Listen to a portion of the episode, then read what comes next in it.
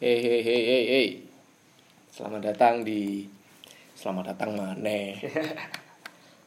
Balik lagi di podcast sesi alternatif tanggal 25 Januari take-nya. Entah keluarnya kapan. Tahun Ya. depan. Paling menit. Santai. Iya, iya. Eh, setelah kami minggu lalu memutuskan untuk libur, hari ini kami kembali lagi dengan topik bahasan yang mendadak. so, eh, sebelumnya saya mau mengucapkan selamat kepada Bapak Basuki Cahayapurnama Bapak BTP. Bapak BTP yang telah bebas, yang telah menghirup udara eh, menghirup udara segar setelah menjalani proses kurungan selama atau proses pidana selama kurang dua lebih tahun. satu, dua tahun. Satu sampai dua tahun.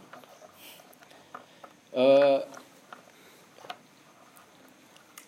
saya curiganya Bapak BTP ini nggak mungkin nggak terjun ke politik lagi. Dan sangat anak, amat anak posisi disayang. itu identik sama politik. Nah, ya. sangat amat disayangkan kalau dia nggak balik politik kan. Pikiran-pikiran liar gitu ya. Tapi beliau mengatakan di vlognya yang episode pertama bahwa sudah banyak yang pelajaran yang didapat selama dia di penjara katanya katanya termasuk istri baru termasuk istri baru Calon istri baru. calon istri baru Ya selamat untuk Pak Ahok. tapi jujur aja ya meskipun saya bukan warga Jakarta jujur aja saya merindukan beliau yang marah-marah kenapa tuh? Iya nggak tahu identik aja kayaknya Identik. Pak BTP ini sama marah-marah tapi kan ini citra baru. Nggak mau dipanggil Ahok dipanggilnya BTP Eh. Ada ya tapi kalau ada apa bawahannya ya? nggak bener masa nggak marah sih? Mungkin semakin biar semakin Indonesia lah di- dipanggil BTP. karena Tapi apa? apa ketika ngomong? Lalu mungkin 2024 head to head sama Pak Ahai Hai atau sama Pak Mahfud MD wah. Yang ah, mu- ditakutkan oleh Bu Megawati kalau Rumornya bisa jadi kan, cawapres. rumornya. sepertinya. Rumor yang merujuk ke kebenaran sih itu ya Hmm. mungkin ya.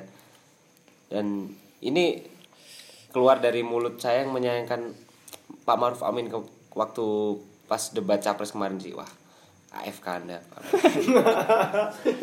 banyakan diem ya. Saya kan diam akan Ngomong- lebih epic lagi kalau dia ngomong ya lebih baik kita nggak usah berdebat. Di Islam menghindari berdebat. Wah langsung tepuk tangan semua. Wow. Sobat gurun. Halo sobat gurun. Sobat gurun. Maaf hanya mengingatkan. jadi dulu pak pak Ahok itu eh pak BTP itu kena ini eh, kar- di penjara karena penistaan.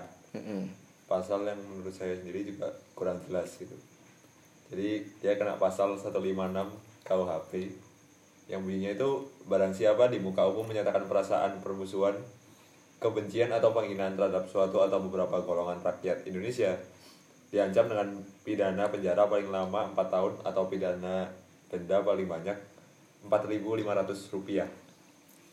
Jadi di 156A KUHP dipidana dengan pidana penjara selama-lamanya lima tahun barang siapa dengan sengaja di muka umum mengeluarkan perasaan atau melakukan perbuatan yang bersifat permusuhan, penyalahgunaan atau penodaan terhadap suatu agama yang dianut di Indonesia.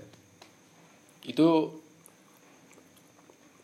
nah dari undang-undangnya keluarnya tahun berapa 2017 kan ya? Ya, ba- baru dibuat. Jadi nggak disahkannya yang langsung menimpa Pak BTP kan tahun 2017 kan? 2017, 2017. Seingatku sih kalau undang-undang kan harus ada masa Percobaan. percobaan selama satu tahun kan Nah, itu juga perlu dipertanyakan. perlu dipertanyakan dan jika ditarik dari sampai tahun sekarang kan udah setahun ya berarti apakah undang-undang tersebut menurut kalian itu efektif apa enggak kan di, di situ disebutkan agama yang di, ada di Indonesia Mm-mm. Ya. berarti ada banyak dong nggak cuman Islam doang berarti ya Hmm. Apakah kayaknya sih ya belum ada kasus besar yang seperti penistaan agama Kristen atau penistaan agama Konghucu atau dan lain-lain. Iya. Padahal kan banyak kan yang mengkafir-kafirkan. Nah, berarti apakah di situ di pengaplikasiannya kurang efektif atau kurang efisi- efisienkah undang-undang tersebut gitu? Iya kan itu tadi cuma dikatakan kalau barang siapa dengan sengaja. Hmm. Indikator kesengajaannya seperti apa kan kurang jelas juga. Nah, dan di ini Jadi tidak jelas juga batasan-batasan ini mana Iya, menista, ha, mana ha. enggak, ini ma- mana mengedukasi atau gimana, Persis. ataupun bercandaan atau guyonan kita nggak tahu gitu. tapi yang dimaksud sama Pak BTP itu di yang diutarakan itu kan yang ada di bukunya di bukunya Pak Ahok yang bukunya berjudul Merubah Indonesia itu diutarakan yang dimaksudnya itu bukan al-maidahnya ini umat untuk umat Islam gitu. Yang dimaksud dia itu elit politik yang sengaja menggunakan agama untuk eh, meraih suara meraup suara. Karena kan masyarakat Indonesia yang masyarakat Indonesia yang mayoritas Islam itu jadi dimanfaatkan kayak suratnya itu yang pemimpin itu harus yang Islam kayak gitu. Jadi Pak ini nggak mau sampai kalau sampai masyarakat Indonesia ter- terpengaruh sama itu. Hmm. Jadi kalau saya sendiri menurut saya itu di ayat itu pemimpin pemimpin harusnya umat Islam menurut saya seperti gubernur itu bukan pemimpin sih itu kayak wakil rakyat gitu kan Kan seperti apa ya? Kalau fungsi mimpin- Ah. gubernur kan bukan cuman pemimpin sih, jadi dilihat dari sisi dia juga pelayan birokrasi masyarakat. beda sistem lah kalau misalnya di Arab kan pemimpin itu ya ya emang kayak raja Arab gitu kan Kayak Reza Arab. dan kalau yang Indonesia kan yang dipakai itu yang ini sistem sistemnya beda sama yang ada di Arab gitu kan Indonesia itu kan sistemnya demokrasi gitu Tapi kalau menurutku juga salah juga sih Pak BTP-nya waktu itu ya. Mendingan juga nggak usah ngomongin masalah itulah. Karena juga mungkin bapaknya juga tahu kan.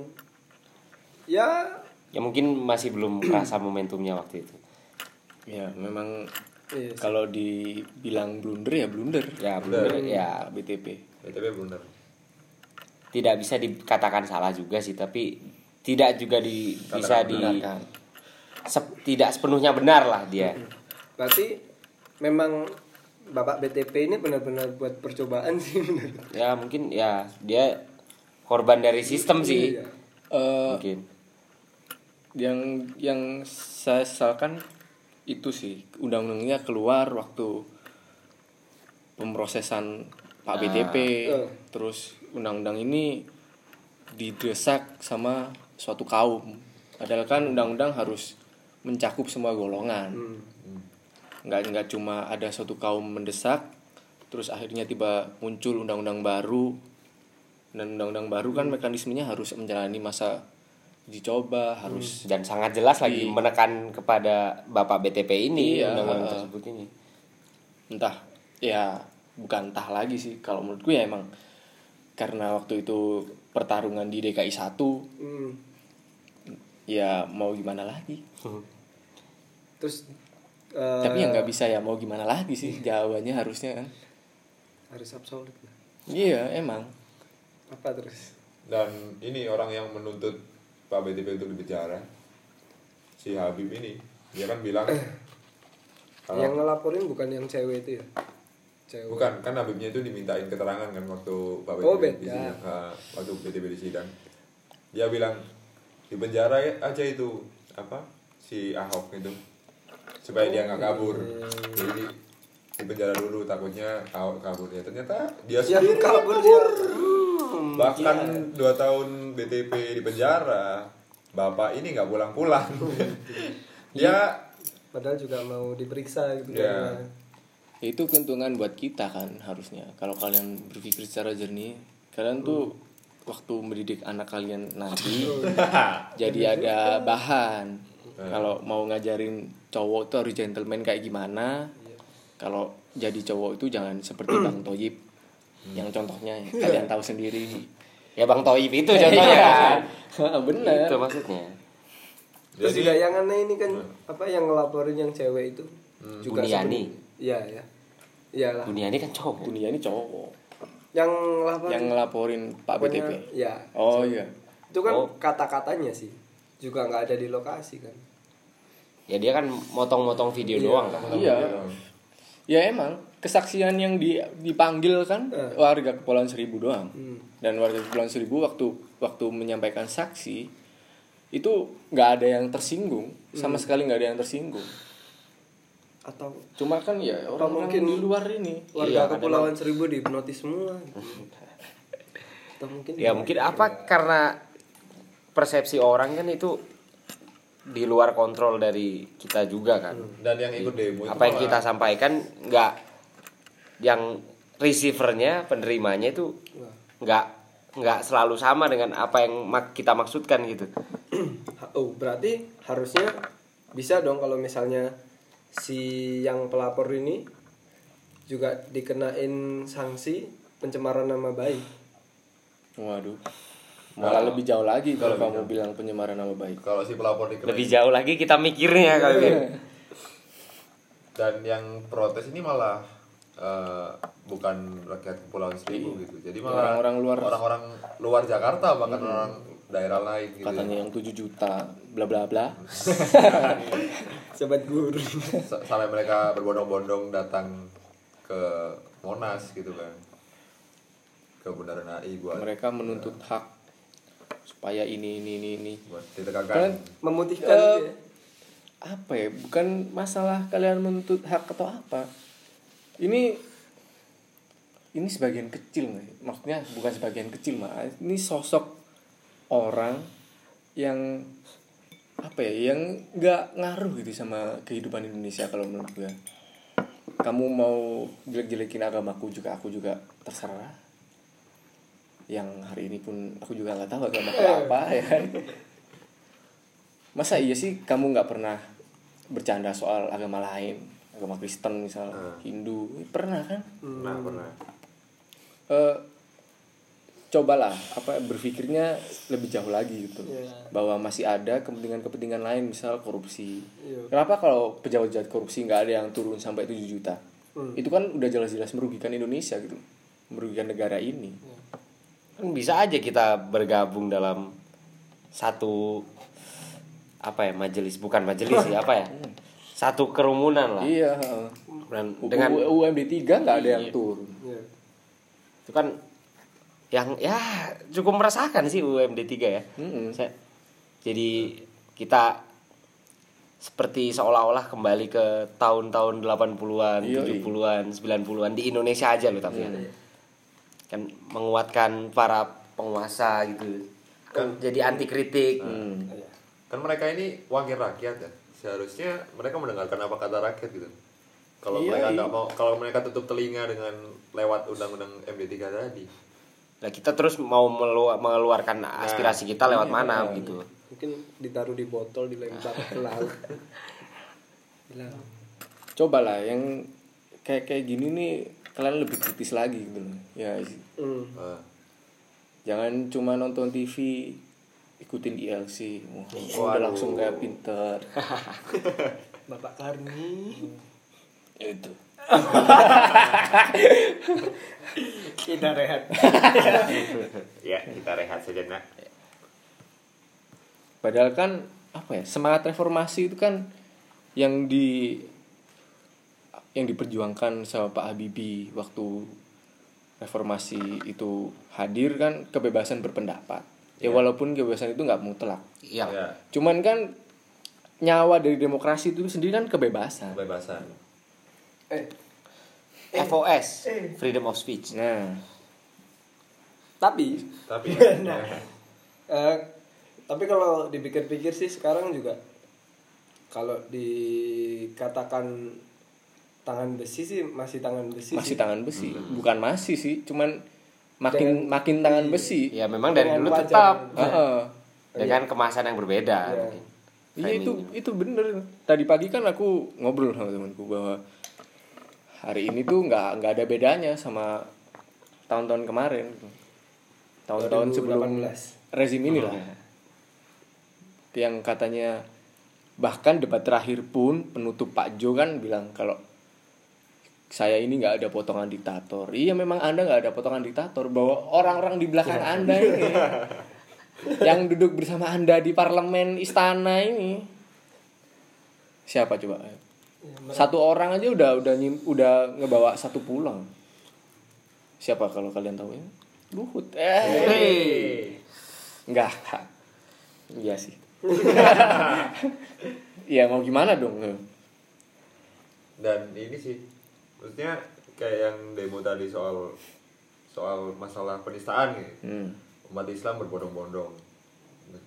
Kalian itu kan di Islam itu kan juga diajarkan soal eh, ke- eh, tidak boleh berbohong dan sebagainya. Kenapa kalian nggak mau memprotes masalah itu? Masalah kerugian negara. Kalian nggak mau demo sebesar itu kah satunya kita itu Indonesia. Kita bukan hanya umat Islam aja gitu kan.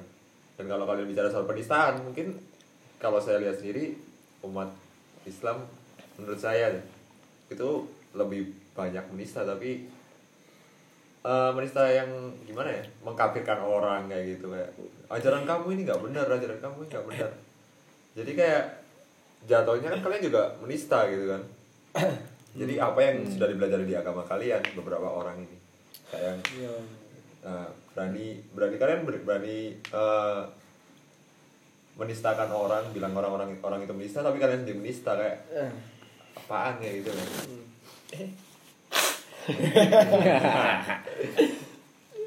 mungkin kalau masalah korupsi tadi ya mungkin eh, orang-orang yang berusaha untuk memutihkan Monas itu Hmm. mungkin mereka menganggap bahwa uang itu bukan segalanya gitu ya. Hmm. nah, Ya, mereka jajan pakai dinar. ya kan uang juga itu tapi Emas dinar. waktu demo Eh, memutihkan iya Monas itu udah. Yang penting nilai tukar kan? Ada rumor-rumor kan kalau orang-orang itu ada yang dapat sesuatu gitu kan. Entah. Eh, ada yang mendanai lah. Gimana orang-orang itu bisa dapat makanan semua lah. Orang segitu banyaknya kan Ya, itu di luar juga di udah luar tahu sih. kontrol kita lah kalau Iya. masalah Nah. siapa yang mendanai Ya, itu sponsorship. Eh, Cuman- bukan bukan sponsorship. Mereka nggak mau dibilang sponsorship. Donatur. donatur ya terserah lah kalau itu siapa pun yang mau mendanai silahkan cuman yang sangat disayangkan ya itu tadi konteksnya yang dituntut itu nggak jelas gitu loh. bahwa yang kalau kamu tersinggung kalau orang lain enggak Mm-mm. 7 juta dibanding 250 juta ya meskipun nggak semuanya orang Islam masyarakat Indonesia. Cuman kan kita yang katanya 80 persen. 7 juta berapa persen sih dari 20 250 Berarti jadi apakah nggak sampai tiga persen. Jadi apakah orang-orang yang sebenarnya eh, tahu masalahnya yang sebenarnya gimana itu nggak nggak mau speak up gitu, nggak mau ngomong gitu. Dari orang 250 juta yang berani yang kelihatan ngomong berani demo dan sebagainya kan 7 juta orang itu. Yang lainnya kan cuma diem. Apa itu permasalahan juga kan harusnya kalau emang termasuk kita yang seharusnya kita tahu kalau itu salah, kenapa kita nggak berani ngomong? Itu hampir sama konsepnya kayak eh, orang paling eh, lantang atau paling keras ngomong di suatu ruangan itu orang yang didengar gitu misalnya kayak gitu kan jadi kayak analoginya ya kayak gitu jadi kayak misalnya 250 juta yang berani ngomong berani protes cuma 7 juta orang tapi yang sisanya nggak ada yang berani speak up gitu cuman segelintir orang yang nggak sampai 7 juta Dan itu Jadinya sudah menganggap dirinya mewakili seluruh Nah. seluruh seluruh opini dari sem- seluruh masyarakat Indonesia. Nah, karena seluruh masyarakat Indonesia tadi sisanya nggak ada yang berani ngomong gitu kan. Ya, itu sih kayak yang contohnya ini ya, yang nggak berani ngomong. Eh, eh, bandel ya. ya kayak misalnya para pemain politik itu kan saya yakin pasti mereka udah udah tahu lah siapa dalam dibalik dadadadadada. tapi yang bikin yang bikin hancur itu mereka nggak berani ngomong itu ya itu Atau mereka nggak berani Mereka kan ngomong karena harus- Karena cari aman mungkin. mereka, mereka kan politisi-politisi itu kan sebenarnya dibeli suaranya kalau menurut gue Hmm. dibeli sama partainya Ada entah itu partai ah, ah. partai itu mau mengangkat isu ini ya kalau kalau sekarang ya itu tetap aja kalau oke partai ini mengumumkan kita mendukung isu perda agama Kak. Hmm. contoh ini contoh ya yang di bawah-bawahnya kan ya itu menyuarakan itu. Jadi kalau dulu kamu jadi aktivis 98 terus sekarang jadi ikut korupsi, ya itu contohnya. mereka takut Bahwa yang- jabatannya hilang eh. gitu ya Sama aja sih sebenarnya. Yang contohnya Ya, wa, ya sinawang ya Jadi eh, contohnya kayak gini sih, kayak aku pernah eh, baca bukunya ini Sugi itu kan. Dia itu kan salah satu aktivis yang menurunkan rezimnya Bung Karno. Enggak, sama Pak Harto. Nah, digantikan sama Pak Harto. Dia kan menurunkan Bung Karno karena dan ternyata dia juga kecewa Pak Harto. kecewa sama Pak Harto. karena waktu dia alasan dia menurunkan Bung Karno karena Indonesia ini kan negara demokrasi gitu kan. Bung Karno menyatakan kalau dia adalah presiden seumur hidup. Seumur hidup.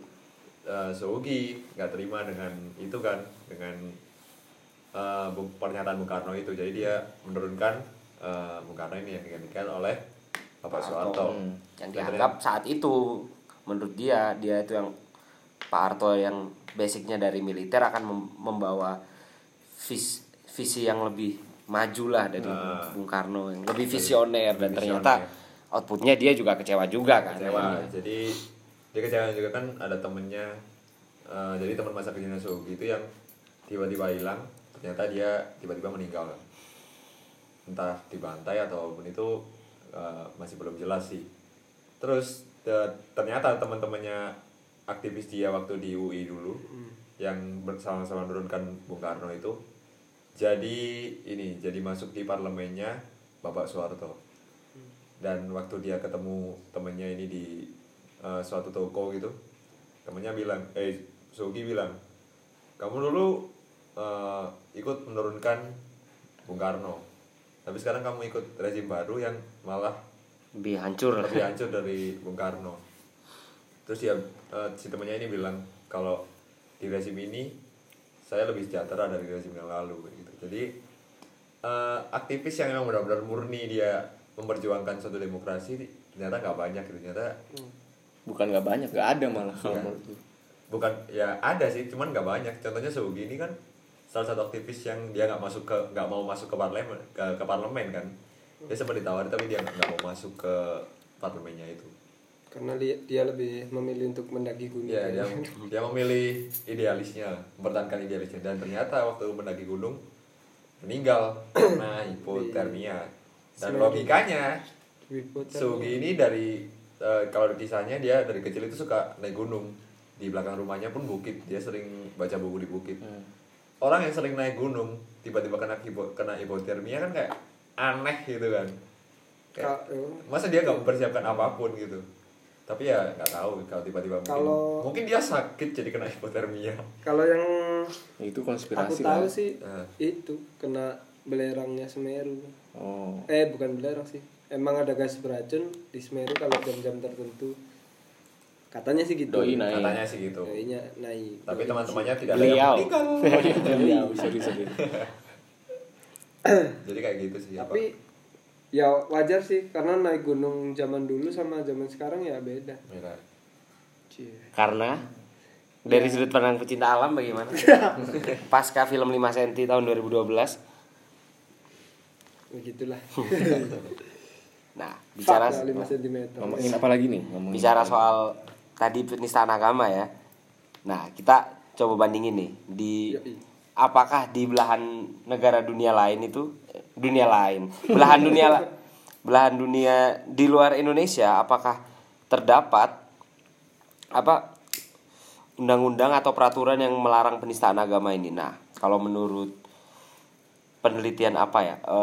Ris- Pew Research Center. Nah baru ingat pada tahun 2014 ada berapa ya? Dua seperempat lah. Seperempat negara di dunia ini memiliki kebijakan anti penistaan agama sementara itu satu dari 10 negara di dunia atau sekitar 13% memiliki hukum yang melarang kemurtatan atau penyesatan. Wow.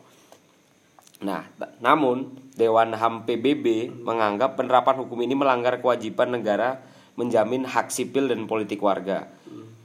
Contohnya kemarin itu nggak kemarin sih beberapa waktu lalu Majelis Parlemen Dewan Eropa juga telah merekomendasikan agar seluruh negara meng- menghapus atau mencabut undang-undang ini yang dianggap menghalangi kebebasan berekspresi. Nah, ini undang-undang ini eh, riset ini tahun 2014. Sementara Indonesia bikin undang menguatkan undang-undang ini pada tahun tu- 2017 yang kata PBB seharusnya lebih ditekan lagi untuk Eh, tidak ada karena menghalangi kebebasan berekspresi. Hmm, berarti kan eh, undang-undang itu mencemari demokrasi gitu ya. Ah. dibuat-buat yang sangat disayangkan bahwa kita ini udah menjalani suatu rezim tangan besi Hmm. sekarang lebih tangan besi lagi kan udah jelas ya di Pancasila nomor satu lagi hmm. Ya itu juga. Kan agama itu kan apa ya milik personal gitu loh. Nggak bisa kamu Ya vertikal lah agama tuh. kamu Di antara kita dan di atas. sambung-sambungkan dengan orang lain. Kalau memang oke masyarakat Indonesia mayoritas Islam. Mayoritas itu kan bukan sepenuhnya Islam. Dan kamu juga harus Ideologinya menghargai bukan dong. ideologi khilafah Ah, juga kan. bahwa toleransi itu memang narasinya mayoritas gitu loh. Kalau yang minoritas teriak-teriak toleransi juga nggak ada yang dengerin ya kan logika sederhana aja itu sebenarnya Nah, kecuali kayak kalau kita hidup di Timur Tengah gitu kan. Nah, di menurut yang saya baca kemarin-kemarin itu hukum penistaan agama di Timur Tengah itu sekitar 18 dari 20 negara mengkriminalisasi penista agama dan tak jarang menghukumnya dengan sanksi yang cukup brutal. criminalize Contohnya di negara Iran itu memberlakukan hukuman mati loh bagi oknum yang berani menghina nilai-nilai tokoh besar agama hingga pemimpin negaranya. Nah, sementara di eh setidaknya ada 20 orang telah dieksekusi mati di Iran karena memusuhi Tuhan pada 2004 la- 2014 lalu. Wow. Tapi ini jelas. campur, kan Seorang jelas? blogger asal Iran divonis hukuman mati akibat menghina Nabi Muhammad di akun Facebook. Oh, nah, itu kan berarti dia jelas. memang, memang jelas kan dia udah mela apa? Meru- me- melanggar nilai-nilai juga lah itu. Hmm. Sudah nggak mencemarkan nama baik Nah, mencemarkan nama baik juga. ini tapi nggak apple to apple sih kalau dibandingin sama kasusnya Pak Ahok ini, Pak BTP ini. Nah, sementara itu di negara-negara Eropa lah. Mana nih? smooth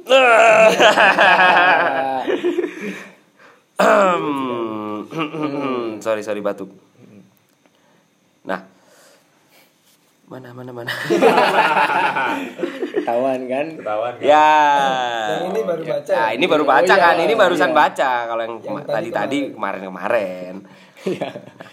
Jadi kalau Jadi kasus nah penistaan agama ini sebenarnya udah jadi bukan tren di abad 21 ini, teman-teman. Nah, eh, bukan tren, sorry ya. Apa? Marak lah, marak. Jadi ada orang nggak cuman kasus penistaan agama Islam aja yang pernah terjadi itu dah di tahun 1934 di ada seorang surat seorang redaktur koran diadili atas penistaan agama karena menerbit- menerbitkan cerita tentang seorang biawati yang bermimpi berhubungan seks dengan Tuhan. Nah, begitu. Nah, dan vonisnya dikukuhkan oleh pengadilan di tahap penga- pengadilan banding. Nah, dan itu gara-gara cerita loh itu bahkan dan itu tahun 1934 1934 dan juga tahun 1962 si ada orang bernama Harold Rubin diadili karena melukis Yesus telanjang disalib disertai ayat-ayat Alkitab terbalik. Nah, tetapi ia tidak dinyatakan bersalah. Jadi kalau kita bicara soal penistaan agama di belahan negara lain nggak cuman Islam doang, penistaan agama lain pun banyak gitu kasusnya. dan itu di tahun 1934 gitu dan 2014 kan tadi katamu di sama PBB harusnya udah ditekan kan kayak gitu. 2014 harus 2014. ditekan. Dan- 2017 keluar muncul lagi Indonesia baru muncul. Di sini doang. logikanya logikanya. Apakah Indonesia lebih mundur dari tahun 1934 kalau kata Farid Stevi itu sekarang bukan lagi Bhinneka Tunggal Ika sekarang Bhinneka Ruda Paksa Bineka Metallica. Bhinneka Ruda Paksa jadi artinya itu berbeda-beda tapi tetap musuhan jua gitu apakah perbedaan waktu Indonesia dengan negara lain itu sampai tiga tahun nih? Karena sekarang ini yang bikin orang-orang lebih dekat itu bukan karena persamaan ideologi atau persamaan pertemanan, persamaan visi, yaitu persamaan satu musuh itu membuat orang itu lebih dekat. The enemy of my enemy, eh the enemy of my enemy is my friend gitu. loh. sama kayak narasinya Bung Karno yang Malaysia dulu kan? Nah, Eh, narasinya Orde Baru ganyang komunis yang bahkan kemarin ada jenderal purnawirawan yang saya nggak mau nyebut karena takut. Tuh teriak-teriak kalau komunis bangkit lagi. Maksud anda? Maksud anda. Terus eh, ada juga ini anaknya dari rezim Orba yang bilang kita kembalikan masa sekarang ke masa orde baru. Dia bilang gitu kan maksud anda kaum saya nanti dibantai lagi. Dan yang meninggal lagi toko-toko. Yang miris sih di tulisan-tulisan truk masih banyak masih banyak terdapat pi enak zaman kuto itu kan. Tapi gak enak. Pak. Kok aduh. kano enak-enakan dia awareness tapi yang kita anda itu sangat juga antara dua sisi mata uang ya kan? Kita kan nggak mengalami masa orde baru mata uang atau mata koin mata uang bener. ya mata uang kan. Mata uang koin. Mata uang koin. Tapi kita mencoba untuk mengkritik. Ya nggak apa-apa lah ya. Iya. Gak apa-apa. Ya kan kita harus kritik belajar gitu. Iya Belajar. Bebas gitu. bahwa apa dulu yang dulu dialami di Indonesia terus apa yang disuarakan waktu zaman itu. Dan juga apa yang dijelaskan di sejarah-sejarah waktu kita sekolah dulu Hmm. kan. Apakah benar apakah tidak. Dan di saat ini kita apa Ya, kita coba validasinya nggak mengalami secara langsung tapi ada buku ada eh, internet yang buat kita bisa belajar itu. Ada kakek saya yang mengajarkan dia dulu berlari-lari karena zaman orde baru. Jadi ya itu gunanya internet kalian bukan buat komentar-komentar gak jelas bang dan yang lucu yang impactnya yang paling kerasa ya ya ke kita sekarang ini gimana? Kondisi negara sekarang kan juga dampak dari yang dulu dulu gitu loh. Masa iya? Kalau ada teman-teman kita yang menyuarakan bahwa aku nggak ngerti politik golput aja. Ini ya gimana coba? Nah itu berarti anda tidak punya dasar kalau ya silahkan golput itu silahkan. Kalau anda memiliki alasan yang jelas kenapa kamu golput oh, aku golput karena aku pang karena aku nggak aku pang aku nggak suka politik aku anti kemapanan. Nah itu berarti anda hmm. Iya suaranya kayak gini. Gini loh, gini loh. ya. Saya ceritain dulu. Pang itu ya paling nggak dasarnya berikan argumen yang argumentasi anda yang Argumentasi. Enggak, biar biar bagus. ngerti dulu, biar ngerti dulu. Saya aku aku elaborasi dulu.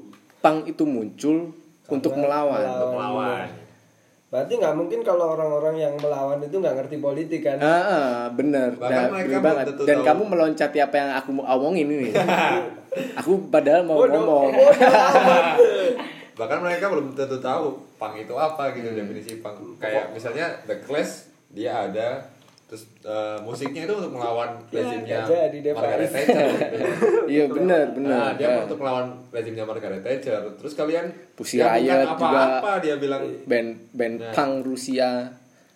yang kemarin sempat booming itu kan Mm-mm. Israel. Nah, Maksudku pang itu bukan sekedar kamu hidup di jalanan ah, hidup di jalanan terus ya stereotip orang Indonesia lah pak ya kotor Nyemprot misalkan sabun. eh, nyemprot sabun nyemprot kaca mobil.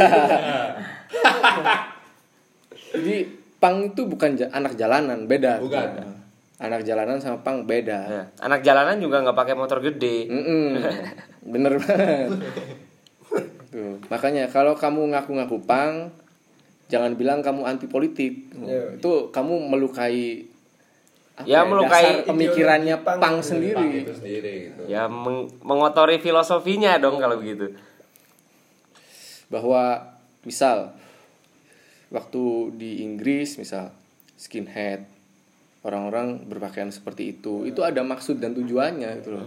Iya. orang-orang pakai sepatu Dr. Martin misal sepatu boot tinggi itu kan menandakan bahwa dia mewakili kaum Pekerja. labor ah, buruh. Bro, terus memakai emblem jaket dipasangi emblem. Itu itu juga ada maksud dan tujuannya bahwa dia bahwa mereka menginginkan kebebasan berekspresi. Yang waktu itu memang secara masif ditekan gitu loh kepalanya botak juga Hmm, Exactly. itu karena apa kutu kerja di ya kutu mereka kan kebanyakan kerja di pelabuhan gitu ya Jangan ngaku-ngaku pang kalau nggak ngerti politik. nah itu quotes of the day ya Cause of the day. lucunya adalah Risih juga. mereka tuh belajar sejarah tapi Siapa? Ya orang Oh ya orang-orang itu, oke. mereka tuh belajar sejarah tapi nggak mempelajari dari sejarah gitu loh Hmm, iya, ah, bener itu bener banget. itu bukan cuma orang-orang itu aja sih mungkin Ya, men- mereka menelan sejarah yang Iya. diberikan itu secara mentah-mentah gitu mungkin kita semua juga masih kayak gitu sih kadang pernah nah, Pernah. lebih tepat mungkin Ya paling enggak aku sih bahwa nggak nggak mengedeklarasikan aku anak pang tapi ya mengikuti politik lah. Kamu mau ngajak ngobrol aku tentang politik ya masih nyambung gitu loh. tentang pang juga masih nyapa Hmm. Nggak yang cuma beri, be- apa namanya fashion doang ditonjolin aduh. Kasihan tuh, kasihan uang ya. bapak ibumu. heeh. Jadi golput itu seharusnya hal yang keren kalau kalian punya alasan yang keren gitu kan. Golput itu alat terakhir bahwa rakyat sudah Itu. nggak percaya sama pemerintah. ya Nah, itu kayak kata Nah itu berarti kan kalau mereka sudah ada di posisi itu mereka sudah menimbang-nimbang Iya. antara be- semua calon itu dan itu mereka udah stalemate lah, udah wis udah deadlock lah. Hmm. Wah ini ternyata bener-bener gak ada yang ini. Hmm. Mereka punya alasan yang jelas untuk tidak memilih gitu. Hmm. Jadi Contoh lebih lebih sekarang. cenderung ke antipati daripada apati gitu Nah, kan. Contoh sekarang sama-sama tangan besi, cuman beda citra. Yang satu tegas, yang satu eh, bla bla bla. ya kan? Itu itu salah satu pertimbangan gitu loh. nyoknya tapi menurut ya. saya ya kalau Buat misalnya para pendengar-pendengar, tolong diasah lagi otaknya. tapi eh, kalau kalau pendengar eh kalau pendengar iya, kalau orang yang dengerin kita ngomong ini pasti orang-orang yang sudah terasa sih ya Belum tentu. Ya semoga. semoga Oh iya, saja. semoga. Kalian sudah tahu podcast itu udah bagus. Berarti kan orang-orang yang setidaknya mau mau membuka ke hal baru gitu kan. Iya sih. Hmm. tapi ya juga. menurutku seandainya seluruh Indonesia ini golput jangan seluruh lah 70% Indonesia eh, warga Indonesia ini golput ya tetap ada yang jadi kan Tetap mungkin gitu kan golput tapi kalau eh, misal kan 70% tetap suara golput yang terbanyak yang 70% golput tapi dia eh, si orang 70% orang ini tidak melakukan pergerakan apa pun mungkin tetap akan ada yang Iya, jadi gitu. ah. kayak di kampus saya yang Ya, calonnya cuma maka- satu tapi tetap Ah, jadi Makanya demokrasi itu kan bukan pesta lima tahunan. Kalau di sini kan lima tahunan ya kan. Amerika empat tahun. Makanya demokrasi itu ya kamu milih, kamu awasin gitu loh. Ya. Ya memang demokrasi itu mahal, ya memang benar. Hmm. Maka dari itu kita mau berpegang pada apa lagi coba? Kalau pres sudah pres itu maksudku pers ya, sorry. Pers itu udah dipegang sama elit-elit politik dan sekarang persnya main kubu yang pers ini iya. bela ini, pers ini bela ini. terus juga nggak diungkap semuanya lagi Hmm. kalau kubu-kubuan sekalian aja dihabisin gitu loh kan seru tuh. Dan pers sekarang tuh benar-benar bullshit deh. karena saya juga pernah kerja di pers. Pers itu kan harus berpihak pada rakyat. ya Hmm. ya Bahwa- nggak nggak harus sih Eh, harusnya kayak gitu itu harusnya salah satu sifat sih. Harusnya Eh, pers itu malah gimana?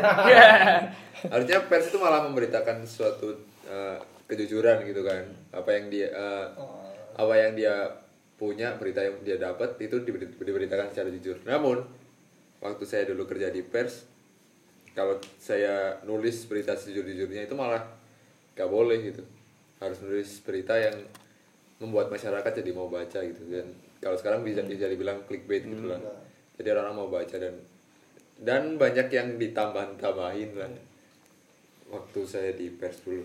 Berarti media-media juga tai gitu loh. Nah, tapi di mana pun juga ya, media itu tidak akan pernah bersifat netral, netral secara mutlak gitu. Ya nggak bisa, pasti ada keberpihak, keberpihakannya ke salah satu pihak gitu. Karena juga kita, ya itu, ya we can reach gitu loh. Tapi seenggaknya kita kan harus belajar gitu loh bahwa Amerika pun menurunkan Reagan kan juga dari pers awalnya. Nah. Ya. skandal Watergate tapi itu juga kan berarti pers itu jadi satu elemen penting di Iya. demokrasi gitu loh terus juga yang ini sih penerima pener apa receiver aja sih. Nah. Lah. Apa oleh karena nih Reader. iya readernya juga harus cerdas. cerdas juga milih-milih berita yang mau dibaca. Masalahnya walaupun dia cerdas milih berita yang dibaca semua berita yang dibaca itu udah nggak se 100% jujur gitu. Tapi seenggaknya kalau mereka emang orang yang eh, terbuka lah ya pikirannya pasti tahu lah masa kayak gini sih? Masa kayak gini sih? Iya, pasti ada ada pikiran Iya, gitu kan. Kuriusnya. Iya. ya itu yang harusnya dimunculkan itulah Hmm. paling enggak buat para penulis-penulis berita yang eh, otaknya masih encer itu kalian sentil-sentil lah gitu dikit-dikit. Dia apa ya?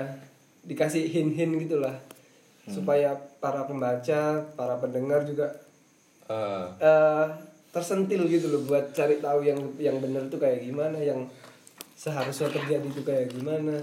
Abis. Dan kan masalah gitu kan entek pisan. sebuah negara bisa maju dengan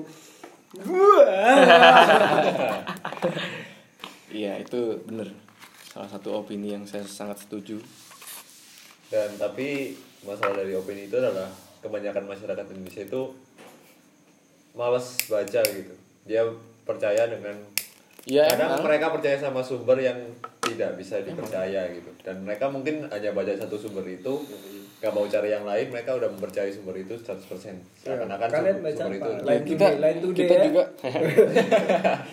karena itu juga yang mau aku angkat di episode kali ini ya bahwa kita tuh emang dari menjalani pendidikan formal juga diharuskan baca satu buku kan Nah. entah entah itu karena alasan ekonomi atau apa pun bahwa yang Entah harusnya waktu itu dana LKS atau buku LKS-nya udah disiapkan oleh wakil wali kota saat itu. ya, Waktu bahwa harusnya ya nggak nggak seperti itu dong terus bahwa juga kalau- sekolah punya perpustakaan kan juga harus difungsikan dan Berarti kan harusnya kita- juga perpustakaan menyediakan buku-buku lain gitu. Diberi sekat untuk peng- pengetahuan gitu kan. Membatasi kita untuk mencari sesuatu lebih dalam lagi gitu. terus juga guru-gurunya kan kalau misalnya ada yang salah nih orangnya jelasin dia salah ternyata. Terus muridnya benerin pak saya saya baca di ini kok gini ya. Loh, itu kan beda buku lah Hmm. bukunya yang disalahin. Lah Ah. gimana sih? Loh kan sa- kamu saya suruh baca buku ini. gimana kita nggak darurat literasi coba Eh, kalau benar. kayak gitu?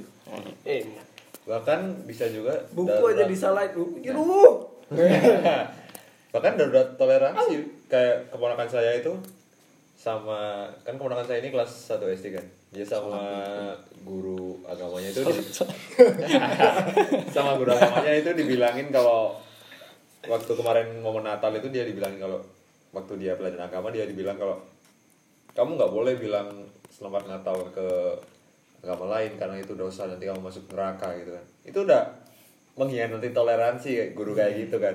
Sedangkan anak yang masih kelas 1 SD ya lebih percaya ke gurunya daripada Iya, ke iya, bener. ke keluarganya atau ke omnya sendiri. Jadi waktu tak bilangin nggak apa-apa lah bilang sama Natal ke orang itu nggak bikin kamu masuk neraka. Tapi enggak itu katanya guru itu masuk neraka. Gurunya ini yang bangsat guru bahkan menimbulkan perdebatan rumah tangga kan Nah. sekarang tuh. Se- secanggih-canggihnya Indonesia. Emang secanggih itu ya? Jadi apakah intoleransi itu udah ditanam eh apa emang salah dari sejak dini gitu jadi Nah, itu satu kata. Satu suara saya buat kalian Para semua. guru. Bukan para guru, kalian semua. oke Ben ini juga guru loh betul Ngentot. oh nah, ini ini Ya, calon guru loh ini saya adalah calon guru Cagur. cagur tapi yang Nanti- tidak mau jadi guru. nanti kamu jadinya kayak aktivis-aktivis yang temennya Sugi itu. Enggak lah ya palingnya Enggak, enggak. semoga aja enggak lah. Tapi kalau eh, entah ini apple to apple ya. Bodo Eh, amat omong. kamu 18 tahun sampai 20 tahun berideologi kekirian terus umur 30 sampai 35 udah berideologi kekananan kiri itu bukan masalah komunis ya Iya, makanya aku bilang kiri kan karena kirinya cuman komunis Ah. aja gitu loh Nah, tentang pemberontakan kan ya Itu berarti eh, munafik gak sih? Salah gak sih otak pemikiran kita? enggak sih. Kalau eh, bisa jadi salah bisa jadi benar dong karena ini sih anak muda yang dipunyain itu cuman idealis gitu. Yang bisa dijual sama anak muda itu idealisnya dan memang yang dicari itu yang Dari anak muda itu- Malaka itu kan idealisnya gitu kan. cie. Kalau menurut anak politik Yoi. yang dari tadi Nah, kedinginan, Yang dia nah itu cuma suara Apa ya, yang saya kalau menurutmu yang dipelajari? Ya itu ya politik banget sih. Sesuatu yang sangat politis sih itu ya. Waktu kita muda ya ya pemberontak pemberontak pemberontak pemberontak jedier jeder terus ada satu titik balik kita masuk apa ya? Parlemen lah. dalam satu sistem baru. nah sistem baru yang dibuat oleh itu dan kita masuk dalam itu. Ya pinter-pinter kita untuk menutupi lah. Berarti itu termasuk sebagian dari pendewasaan ya strategi kan. Politik kita bicara soal strategi kan. Apa? Siasat. Kita bisa Enggak bicara kalau soal siasat. kalau kita bicara ideologi yang kita anu. yang kita korbankan gitu. Hmm, hmm. Nah itu ya juga bisa dari dua faktor juga kan. Emang dia udah tidak menghidupi ideologi tersebut atau dia udah terhimpit oleh reali- oleh realita. Hmm. D- Jadi dia mengikuti alur dari satu sistem tersebut. gitu. Oke oke, saya maafkan. Jadi ya Berarti nggak ya ini salah ya? Ya ada yang salah, nggak ada yang benar ya? Ini begitu salah ya, tapi ya ini juga begitu benar gitu. Ya namanya bahwa kalau hidup sosial. itu berprogres untuk umur segitu kamu oke kamu berontak kamu menyuarakan aspirasi rakyat menyuarakan keadilan. Tapi kalau dia tetap 30 35 dia tetap stick lempeng-lempeng aja. tetap stick to the rules itu itu juga sesuatu yang bagus. sesuatu yang sangat Nah, iya. patut diacungi jempol sih. Sangat konsisten. Karena Eh, it- apa itu nggak terlihat naif? Ya bisa juga sih. Tapi kita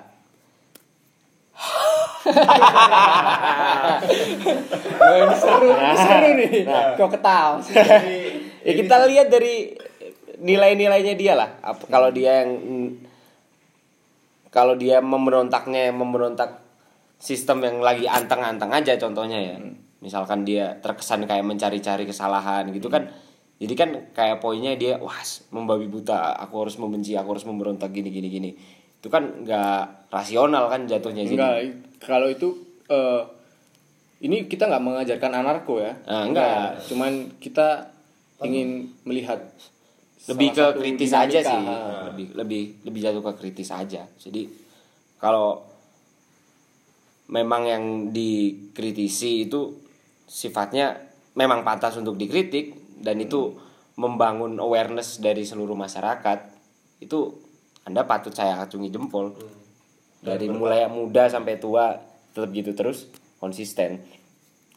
Dan berkat idealis juga kan Indonesia bisa merdeka gitu. Karena idealisnya golongan pemuda dulu kan yang mendesak para golongan tua yang susah Enggak, gitu. enggak, enggak, enggak, jangan jangan bicara idealis golongan muda, golongan tua, enggak, enggak. Maksudku eh Nah itu kan yang dipaparkan oleh buku sejarah kita waktu SD kan. Kita prakteknya pun kita juga masih abu-abu. masih abu-abu bahwa sekarang buku-buku komunis dirazia, Hmm. Yoi. Sampai buku itu kan dilarang. juga, ha, itu kan juga mencoreng nilai demokrasi. Yang mau aku bahas di sini sebenarnya tuh eh, demokrasi itu sebagai jalan tengah gitu. Bahwa demokrasi harus dites bahwa satu negara kalau menurutku emang harus ada auditnya kaum kiri, kaum kanan tuh emang harus ada. Hmm.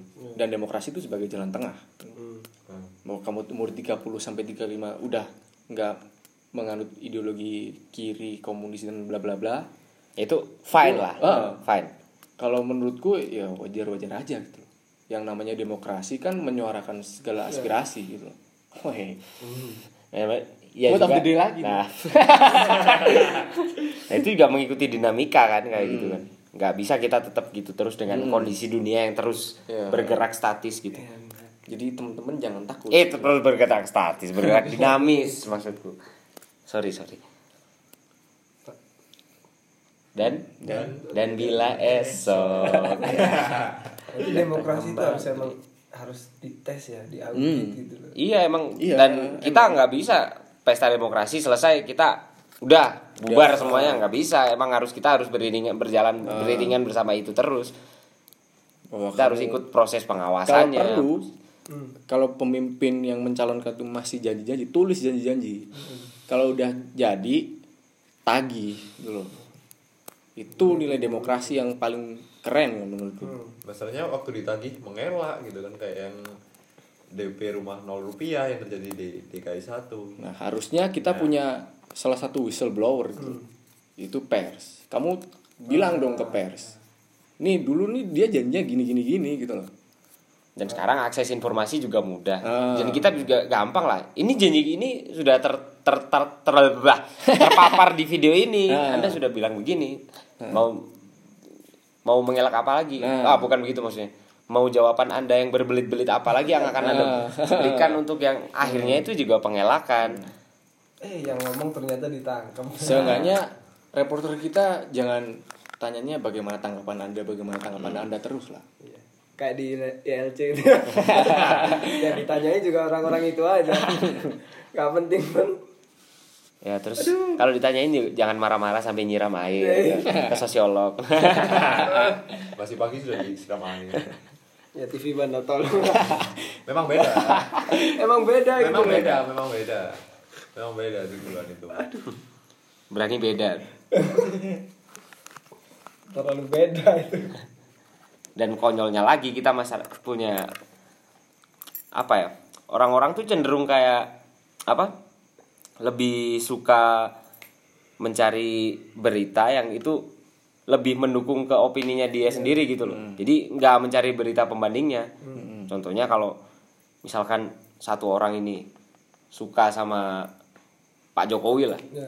terus dia cari berita-berita yang ya membaik-baiki Pak Jokowi yang menjelek-jelekan Prabowo sementara dia tidak mencari sisi positif dari Pak Prabowo-nya. Jadi ya terus saja ber- berada di lingkaran itu tersebut. Jadi adanya berita cuman jadi kayak pemvalidasi opinimu aja. Memuaskan birahi akal sehatmu yang sudah bengkok itu itu tadi co- contoh kasus ya bukan saya mengomongkan ini terus saya komentarin enggak contohnya. bahkan s- dari kubu sebelah pun juga banyak yang begitu. Ya sama aja berarti. ya sa- ya sama aja emang. Iya emang sama aja. Ini sorry ya buat politisi-politisi. Jangan politisi ya buat capres dan cawapres ini sama aja kalau kalian pahami lebih lanjut lagi Iya. ya ya kalian jangan ngaku-ngaku negarawan lah. Kalian tuh politisi bukan negarawan. Nah. Eh, Tapi juga ada benernya yang diomongin Raditya Dika itu kan. Yang eh, jadi waktu itu contoh kasusnya si ini sih yang Lex sama apa sih itu? Yang Lex sama yang mantan pegawainya. waduh Raditya Dika apa siapa tuh? Outlex Ya, it- ya kalau di contoh eh, Pilpres 2019 ini kan jadi kayak Pak Jokowi dan Pak Prabowo ini udah udah rangkul-rangkulan gitu. Yang bawahnya ini yang pendukungnya yang masih ribut aja.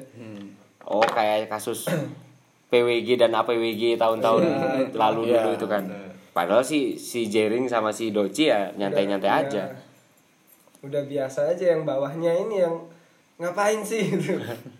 dan ini sih seperti kata bapak Ridwan Kamil itu kan. Dia bilang politisi itu sekarang bisa jadi teman besok besok bisa jadi musuh gitu kan. Kayak ya itu ya Nah, itu ya itu ya itu itu emang itunya. Jadi definisi lah itu. Makanya kita kita jangan lihat siapa politisinya. Nah. kita lihat apa yang dibawa sama politisi ini dan kita juga harus Perubahan bisa apa? melihat dan dari berbagai siapa yang sisi. di bawah Ya, gitu. nah itu jatuhnya jadi Iya. ja- itu jatuhnya jadi fanatisme kan kalau kita Ah. melihat kalau sosoknya wah ini salah atau benar dia tetap idolaku ya itu nggak boleh begitulah. Kita harus bisa lihat dari berbagai sisi gitu kan. Tiap orang punya sisi baik dan sisi buruknya. Dan Masya ini Allah. politik itu bukan soal siapa memang. Politik itu soal apa? Bagaimana? Yang mana bukan cuman subjektif aja sih ya semua semuanya itu ada latar sesuatu yang melatar belakangi gitu. Nggak mentah-mentah begitu. Nah dah di situlah seninya nah. Eh, Eh, Berarti kamu ini anak seni banget ya. Nah kenapa? Kamu ini anak seni banget. Eh, iya. Sekarang saya kebelet mengeluarkan air seni saya. Eh, udah cukup? Udah cukup. udah saya udah terlalu banyak marah-marah nih saya Nah, Cukup meledak-ledak. Iya, sorry, sorry. Iya, nggak betah aja sama narasi-narasi narasi-narasi bodoh. nah. Dan Enggak, enggak, enggak. Jangan. Ini kesannya aku yang pinter sendiri, enggak, enggak. Sama, aku juga bodoh sebenarnya. dan kalau kalian merasa lebih pintar, jangan lupa. Nah, Ya kisah eh kisah. Kasih kita bintang 5 kalau yang dengerin lewat Apple Podcast. nah, Kasih kita review. Ya, kalau Karena itu penting Gojek sekali. penting sekali. Bukan cuma Gojek yang harus dikasih bintang 5. Habis didengar di story gitu kan, Mm-mm, Instagram, di-share. di-share. Dan juga bukan cuma tentara yang punya bintang. Iya. Gojek juga punya walaupun sam- sampai apa hijaunya beda gitu kan tetap ada bintangnya Dan kalau mau kirim pertanyaan ke podcast alternatif at gmail. Enggak, enggak. eh, jangan jangan pertanyaan lah. Aku sebenarnya penasaran. Ya. Kok ini bukannya aku star syndrome apa gimana ya? Enggak loh. Enggak. Aku ini cuman mau pengen interaksi aja sama pendengar-pendengar.